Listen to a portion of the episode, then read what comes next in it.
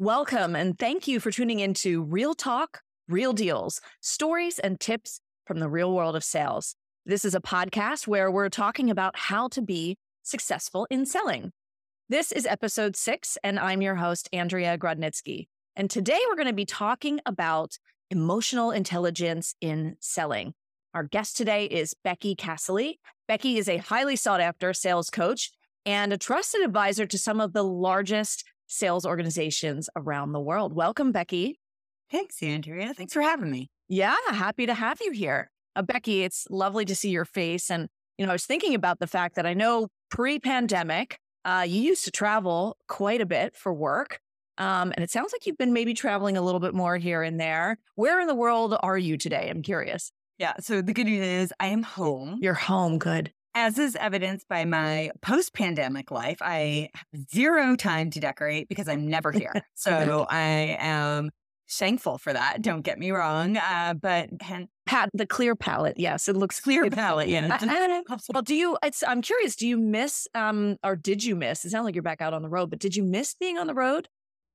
Okay, so yes and no like doing the work we do virtually, that's a challenge, period, right? We're competing yeah. with so many things just to hold people's attention. It's so easy to just drift. So I missed that sort of level of focus and engagement and hard work. But I'm not gonna lie, I like sleeping in my own bed.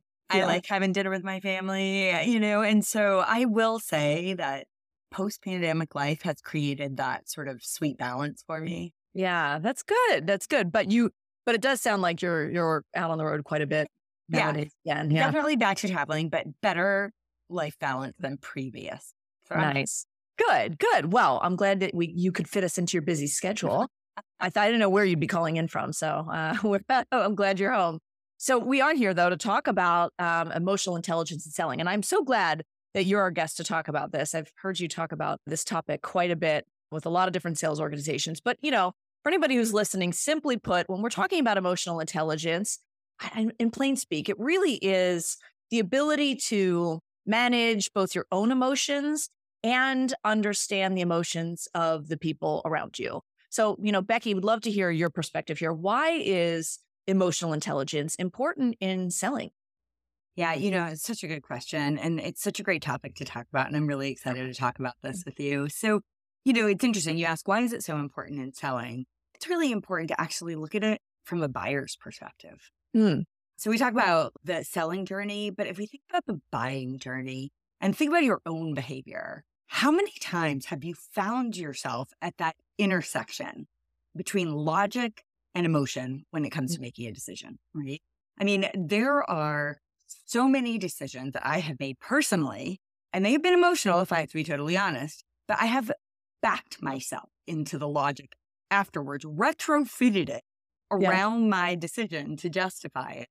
And look, in business to business sales, logic plays an important role, but we're naive if we discount the fact that emotion is part of the buying journey. And so yeah, most, most people think they're logical though, don't they? I mean, I like to think that I only make, I know that's not true, but like we all like to think we make really logic based decisions. Yeah, you know, that would be true. But the evidence of that would be that every single woman I know would use a plastic grocery bag for a purse because that is the most economical way to carry all your crap around. Right? So true. It's so true. But there's a lot more that goes into my decision to buy a purse that yes. just doesn't carry my stuff. Right. And so it, buying decisions are very complex and logic does play a big role in it. I don't want to say it's not important.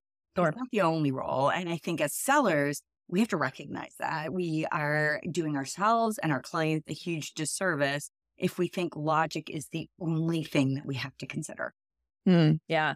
And, you know, in talking with some people about this concept of emotional intelligence, particularly in selling, and, and I think you make a great point if you look at it from, from the buying perspective.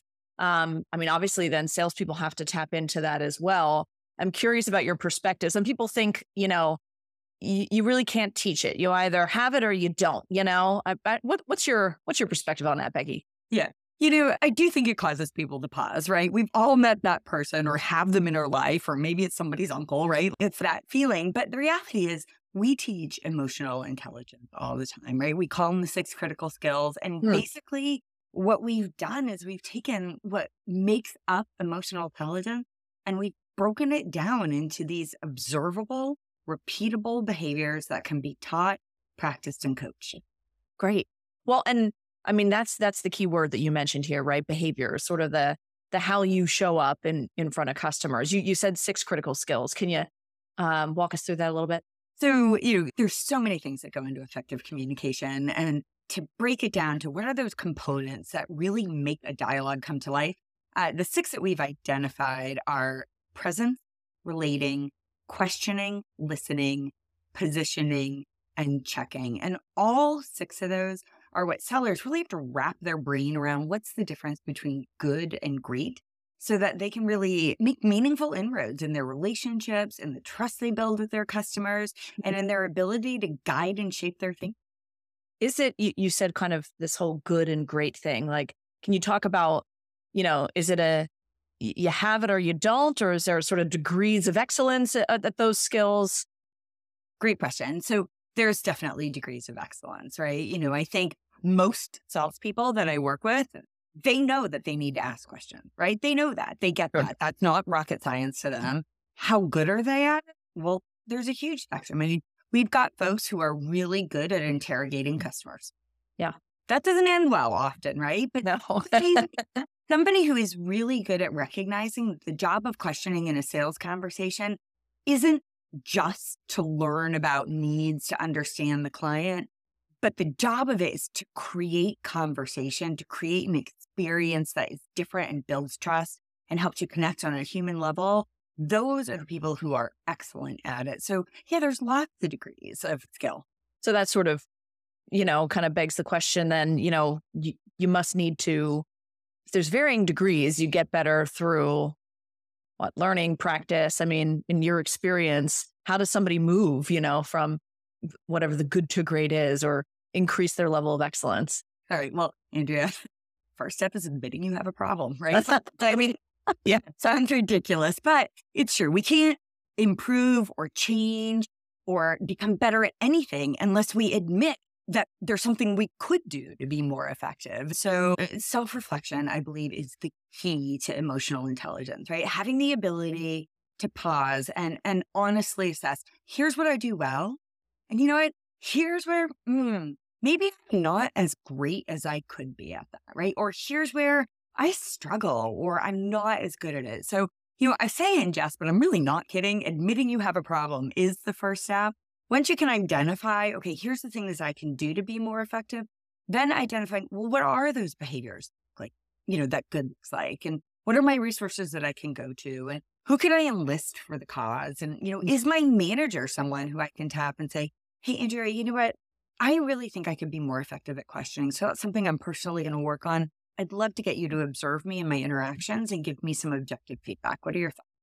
I love that. I mean, I think so we we don't ask for enough coaching i think you know in the business world and i you know in my personal life i think i look for feedback quite a bit i like you know i know you're um you're a tennis player right i mean somebody to help you you know work on your tennis skills i mean there's a lot of parallels there isn't there yeah it is and and sadly while i like to try to play tennis i'm really only at that very low skill level where when somebody says okay what's your plan with your serve my answer is to get it in uh, yeah, that's, that's yeah. pretty much entry level. Yeah. so starting at basics. And then, of course, you know, I'm going to build on that with like degrees of excellence for sure. But, you know, at your point about, hey, we don't proactively seek out a lot of coaching, right? And I just think that the reason for that is because through most of our careers, we probably haven't been coached, we've been criticized. Mm. And I don't know that I'm like tough enough to ask for more criticism, right? I'd love to be coached. I don't want to be criticized. And yeah. That, there's a difference between the two. Oh, 100%. Well, I know, you know, in your role, I was thinking about, you know, your role as a coach and you teaching these six critical skills that you talk about. Um, I'm just curious, you know, do you see a pattern like are like across all different salespeople, like are, you know, when they're like doing self reflection, is there one skill that like you see a lot of people just really are not great at? Yeah. And it's never the one uh, oh, that's interesting. Okay. Self awareness. Uh-huh. So, so it's funny. We always ask people to start developing that skill of self reflection, right? Because we know your development is going to uh, have to be a journey and it's got to go beyond the boundaries of this workshop that we're doing. And so let's let's work on what you need to be better at coaching yourself. Mm-hmm. And so when I ask that, I always see a similar pattern. I see everybody giving themselves high praise in presence and relating, mm-hmm. um, and questioning their ability to position and check, which mm-hmm. I find so funny because at the end of the day, they all stink at listening. Like listening. Yeah. that was a really yeah. harsh word. I didn't mean it like that, but it, it's the funniest because it never meets the high or the low. Um, but always in the middle. Yeah. Okay. Yeah. And, you know, it's evidence because I always ask them to force rank and then somebody will raise their hand two times for two different skills saying that that was their best skill. I'm like, mm-hmm. you didn't listen. Yeah. You didn't follow directions. Okay. different opinion than you about where your strength is. Yes. I mean, it's not, I guess it's not a huge surprise, right? That listening is just a challenge in general, not just for salespeople, but for all of us, I would imagine. Yeah. So sorry, I didn't mean to talk over you. No, no, no, no. I mean, eh, I would love for you to expand on it. I mean, what is it? And I know we'll kind of dig into each of these skills, but you know, what what is it about listening? I'm just I'm curious about that one in particular. You know, there's so much that gets in our way, right? Like it, it's pretty funny. Oftentimes I'll open up a workshop and I'll have everybody do introductions. And I'll say, all right, listen, part of your introduction, I want you to tell me the first concert you ever went to. And so you know, people share it and it's really funny because it depends on sort of the tenure of the sellers on what kind of answers I get, right? So it's yeah. a trip down memory lane or it's a bunch of recent artists I've never heard of. I'm like, right? Like it, uh, it sometimes I feel dated when I yeah. do this. But the reason I bring this up is because later on I'll say, okay, grab a piece of paper, write down everybody's name and tell me what their first concert was no one can ever get them all, right? Yeah. Um, and we use it to really talk about, okay, what got in your way? And all the things that get in people's way from being able to do that are all the things that make listening so tough when we're talking to customers, right? So I didn't suspend judgment. I figured nobody cared and I wasn't going to be tested on it later. So I wasn't really paying attention. Yep. I was reading my email. I actually wasn't even in the conversation. I was too busy trying to remember what I was going to say when it was my turn because I couldn't remember what my first concert was. So it was like on and on and on. And, you know, one person was like, I'm sorry, I had something going at home. My babysitter was late, right? Like there's all of these things distract us from listening. Um, and to be able to recognize what those distractions are, especially the one about judging the importance of information before we have enough context, right? We dismiss stuff the minute we hear it because we don't deem it as useful.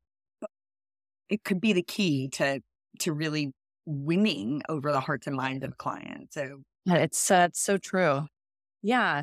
Well, and you know, the it really makes me think about how hard this actually is to do if you really sit and think about each of these skills and what can get in the way or you know how being intentional about it can can make you better um, and, and being more self-aware so actually on that line of thinking i would love to maybe let's start with those first two, right? Presence and relating. And we'll kind of focus there for a little bit. Uh, which are, I guess, everybody feels like they're good at these skills, generally speaking. right. So, yeah, yeah. Let's start with the strengths. Well, let's start with presence. I mean, first, can you kind of define it for us? It might seem obvious, but I'd love to hear your definition. When we say presence, what are we talking about here? I love talking about presence, right? Um, you know, I think the simple way to define it is how you show up in front of your customer, right? Mm-hmm. But that's vague and and that's not actionable. Uh, and so I actually would describe it as five things. And they conveniently, they all start with the letter C. So it makes it easier. Yeah, it makes it easier yeah. to remember, right? So those five things, it is about your confidence, your hmm. conviction, your credibility, your charisma, and how you can control a dialogue, right? All of those things really work together to, to create your presence and to show up well in front of a customer. Wow. I mean, those are like power words there. They really are. But how do you, I mean, let's talk about those a little bit. How do you do some of that? Yeah. So, you know, it's funny. I think when we think about presence and we think about how important it is and what we need to do, I think we all think, yes, presence matters. I've got to show up. In fact, um, there was some research that was done recently and it resulted in something called Swift Trust Theory. The interesting thing about Swift Trust Theory is what it was the number one thing that influences someone's willingness to trust you quickly is your presence, right? Mm. Of all things, of all the things we bring to the table, the experience, the knowledge, the expertise, the technology, the solutions, you name it, it's your presence. Yeah. And so when when we think about it in terms of those five C's, right? What are those things that display confidence, right? So you know, uh, uh, like, let's talk about that, Andrea. When you think about somebody, you know, who's really confident, like what comes to mind? Yeah. I mean, they, good eye contact, I would say. Uh, you know, their sort of their posture. I don't know. They stand, you know, they stand tall and uh, I don't know, open. You know what I mean? Like they're they they look comfortable in their own skin. That kind of jumps to mind when I hear when I think of confidence. Yeah, it's exactly what I think of too. Right? This idea of oh, somebody who looks comfortable in their own skin. Okay, well, how do you keep somebody? Right? Like that sounds. Yeah. well, yeah. That's great. If I was comfortable in my own skin, I wouldn't need therapy for 15 years. Right? that doesn't seem that simple to do. So, you know, I like to think about it from the the opposite side of the coin, right? So somebody who doesn't have presence, right? What do you notice about them when it comes to confidence? Yeah, I mean, definitely lack of eye contact comes to mind. Just sort of a I don't want to say slouch. I don't know, but you know, it's sort of the the way they stand, uh, maybe even a quiet voice. I don't know if that qualifies, but sort of the way they speak, even throwing in some of those, you know, filler words all the time. It feels like a lot of very um, just like the physicality, the attributes you can see in somebody. That's what really comes to mind when I think of, you know, the opposite of confidence, not seeing those things. Yeah, it's that's absolutely a great way to describe it. And so, like, what does that mean for us? Well, it means being deliberate your posture. It means being deliberate to look your client in the eye. And if you're virtual, to remember to look at your camera from time to time, right? Like I like to look at faces. Faces are not at the same place that my camera is. It's hard to remember to do that, right? These are all small things. But you know, sometimes we actually detract from our own confidence and our own presence just by small things like word choice, right? Listen to a seller the next time you hear them talking to a customer and, and just note to yourself, how many times do you hear them say things like, you know, what we hope you'll find? Hmm. Or what I think would be the best next step. Or we might be able to come up with some right? Mm-hmm. Like all of those words, hope, think, you know, leave, you know, those infuse doubt into the dialogue and detract from your confidence. So I can have all the swagger in the world and great posture and good eye contact. Mm-hmm. But maybe the thing that I need to do to take my presence to the next level, right? I've got strong presence, but to be even more effective is do something as simple as examining my word choice. Yeah. Am I detracting from my own credibility and my own confidence by using language that minimizes. Yeah, I love that. What about um I'm choosing one of your other C words here, um charisma. How do you help coach somebody on improving their charisma? That feels hard. it's hard, right? Like because yes. it feels personal, you know? Yeah. And that's the biggest thing that sales managers struggle with when they realize that they've got somebody who doesn't have sort of that natural or innate charisma that other people tend to um, really come by very easily. And so, you know, the question is, you know, how do we break down that charisma is? So when you think about when you're naturally drawn to somebody, like what are those things that make you say, oh, they're interesting to listen to? Mm-hmm. What are they, right? They're energy, right? It is interest in other people. It is the desire to understand my perspective. Those are the things that I view in other people that draw me to them. So, really starting to think about okay, if you find somebody who you enjoy listening to, or you think they're a good public speaker, right? How do you break down the behaviors that make you so fascinated by them? You know, mm. and they're there. We've just got to figure out okay, let's isolate what that is. And then let's replicate it and practice it and coach it and evaluate ourselves on it and give ourselves goals. Yeah, I love that.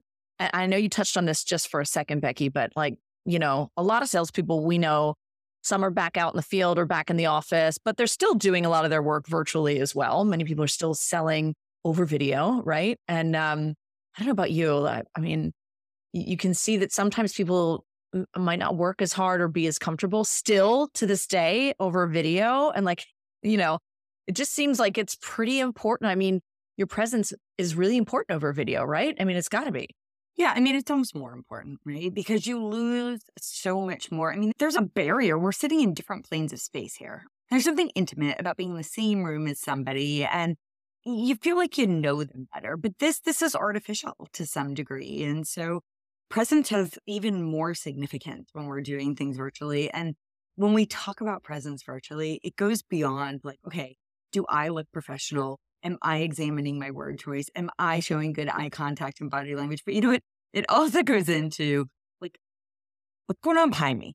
Right. Yeah. Because this is now all right. Whatever you see in this rectangle is part of my my virtual presence. And so right now I'm maybe like I'm in a hostage video because there's not a lot going on behind me.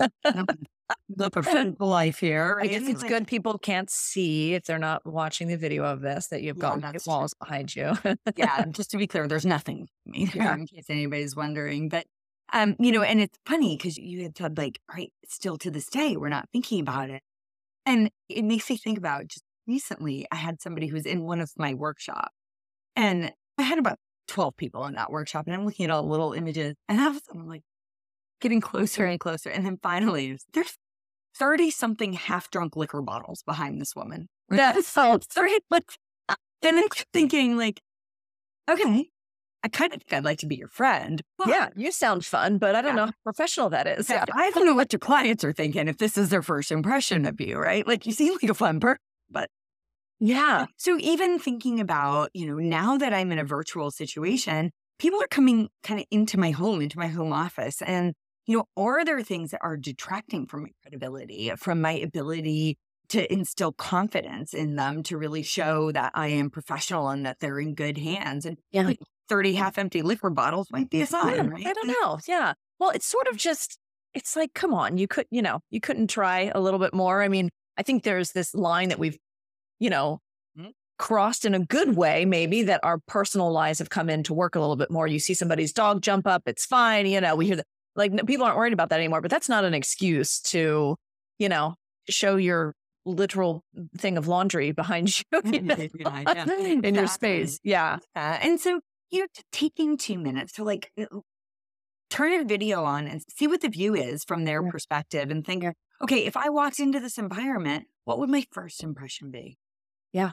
And and I think some people think, oh, it doesn't matter. It's what I have to say. And like it's all part of, I mean, we are human beings, right? Looking at one another, particularly with like prospects or new customers, right? They are they have to trust you. I mean, you you use that word trust, and I think it's really important. And yes, what you say, and what you bring to the table is super important, but it's the whole package. I like how you said it. Like think of your presence as the entire screen. What's what's in that that rectangle? Yeah, I love that. Okay, I'd love to move on then to um, to relating. So that's that other skill, right? It feels like a, a, a close kin to presence. But um, I feel like when people think of relating, Becky, they think of the word rapport. Is that what we're talking about here? Uh, that's part of it. Yeah. But it's not all of it. Right. Mm. Rapport matters. We've got to be good at it. But, you know, is it good enough to be like, hot enough for you? Right. Like if a person says that to me in yeah. my life, I'm feeling you know, that's what you say when you're stuck in an elevator awkwardly and there's, you know, an excessive number of floors. But that is not what you say to build a foundation of trust. It's got to be more than that. And, you know, whenever I ask, okay, what do I mean when I say somebody's good at relating? And I always hear things like, oh, they pick up on cues and clues in the office and then they comment on that. Like, I see your son is, you know, playing football there, you know, and then they launch into these peaked in high school football stories that nobody actually cares about. It pitches completely on the seller. The customer's just sitting there enduring this, you know, interchange and wondering, okay, what have you brought me that's meaningful and of value at this point? Because this isn't interesting for me. I think it just goes so beyond this notion of, you know, I build rapport by talking about something personal. So, you know, what else then if rapport is just one part of relating, what are some of the other parts that you you talk to folks about?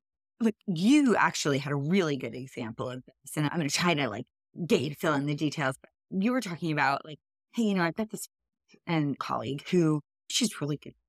She's really good at remembering mm-hmm. what. Hey, Andrea, I know you mentioned that you were going shopping last Saturday because you needed something for such and such event. Were you able to find it? And you don't even remember telling her.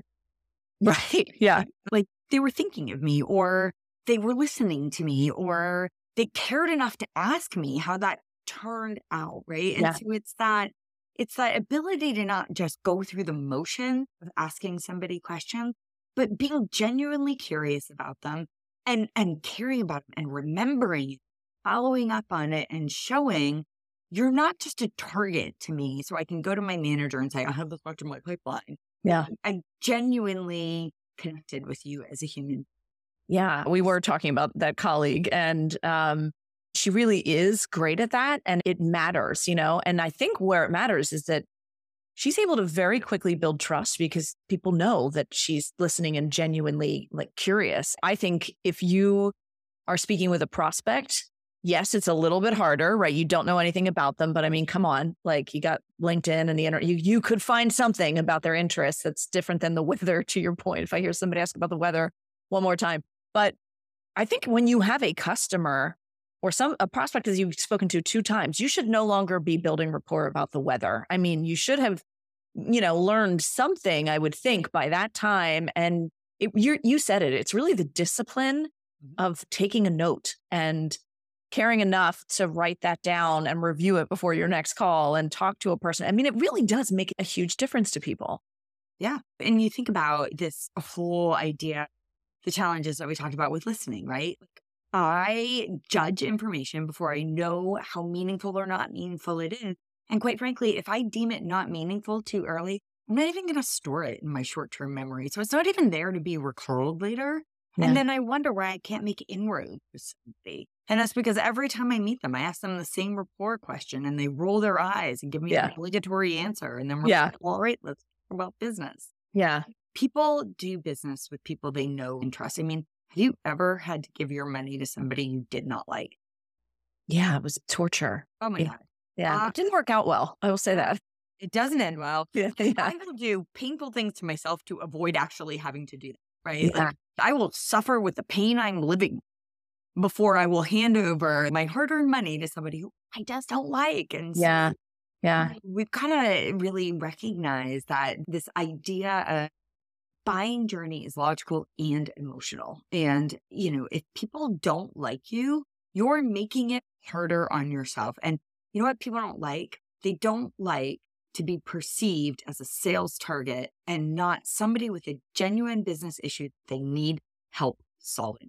Yeah, that I mean that is, you know, such a big part of relating, right? It's not just about small talk, it's about that genuine curiosity in that person, sure, because we're selling to people like you said, but also in what they're what they're trying to achieve. That's a form of relating, of you know, trying to walk in someone else's shoes. I think sometimes I don't know. Have you ever heard like has anybody ever said to you, Becky, like, do I have to build rapport? I mean, like, does it really matter? I mean, don't customers just want to get down to business? I mean, what do you say when people when people say things like that? Eh, people say that all the time, and you know, I'll say, right, let's just play this out. Right? Like, I'll be the seller. Okay, you sit down across from me, and and I look at you, say, hey, Andrea, what is it you need from me? Yeah. How's that going to work for you? Yeah. Like, how are you feeling about me? Right? Like, it, it just, it doesn't make sense. We don't go about our daily lives with that, you know? And the reality is we all have customers who are guarded, right? Who don't necessarily want to talk about the weather, their children, football, what they did over the weekend, where they're yeah. on vacation. And so what I think sellers need to recognize is sometimes the best way to relate to somebody it's just to show respect and deference for their preference. Mm. That means I had to pay attention to what those preferences are. Yeah. my standard go to rapport question, that I'm going to open my conversation with, and then I'm yeah. going to pivot to business. I've got to weave that in, which is listen, thank you so much for carving in time out to talk to me. I know that you're busy and that it's really important to you that you walk out of this meeting with something of value. So I'm going to suggest we get into it right away. How do you feel? Oh, that was beautiful, Becky. But I, love what you're saying though, because the, you know, you don't want to assume that somebody isn't interested in a little bit of rapport, but you know, you have to take those cues and, you know, move it along and follow the customer. And, but I mean, you know, people do want to interact with people and having a genuine interest and care really, really does matter. And it feels like that's a bit, but if you think relating is just about rapport on the weather, that's definitely you've walked away with the wrong message, I think. Mm-hmm. I mean, I, well, we're going to wrap up soon because I know we've taken a lot of your time, Becky, but I do just want to ask you, you did tell one funny story. Any other, like, I mean, you're out in the field all the time. Any other funny stories or like, you know, like big no nos when it comes to presence and relating that you want to leave people with?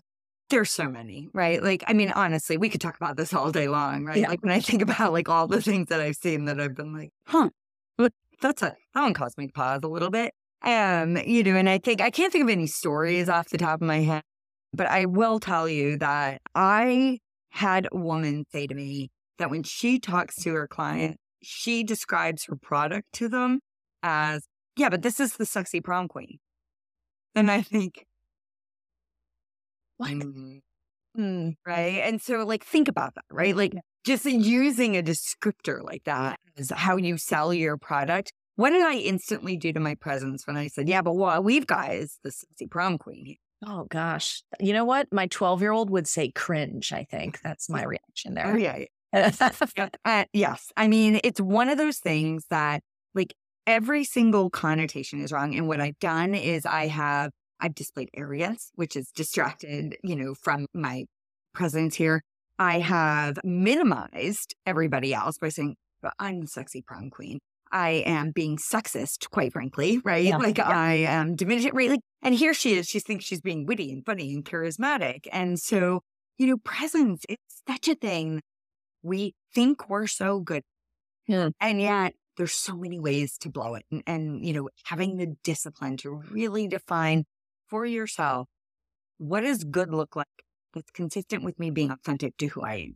Yeah. Right? I love that. I love that. Yeah. I mean, it, it really, this, this concept of authenticity feels so important with presence and relating and a focus on more on the other, you know, oh, Yeah. and a little less on yourself, which is tough to do. Okay. So, well, before we wrap up our conversation today, Becky, and you kind of started to do this already, but I love to net out for people at the end of our podcast. You know, we've covered a lot of ground. What are the, what are the top three things in your mind that you think sales professionals can do to really enhance their emotional intelligence in their selling efforts? Yeah.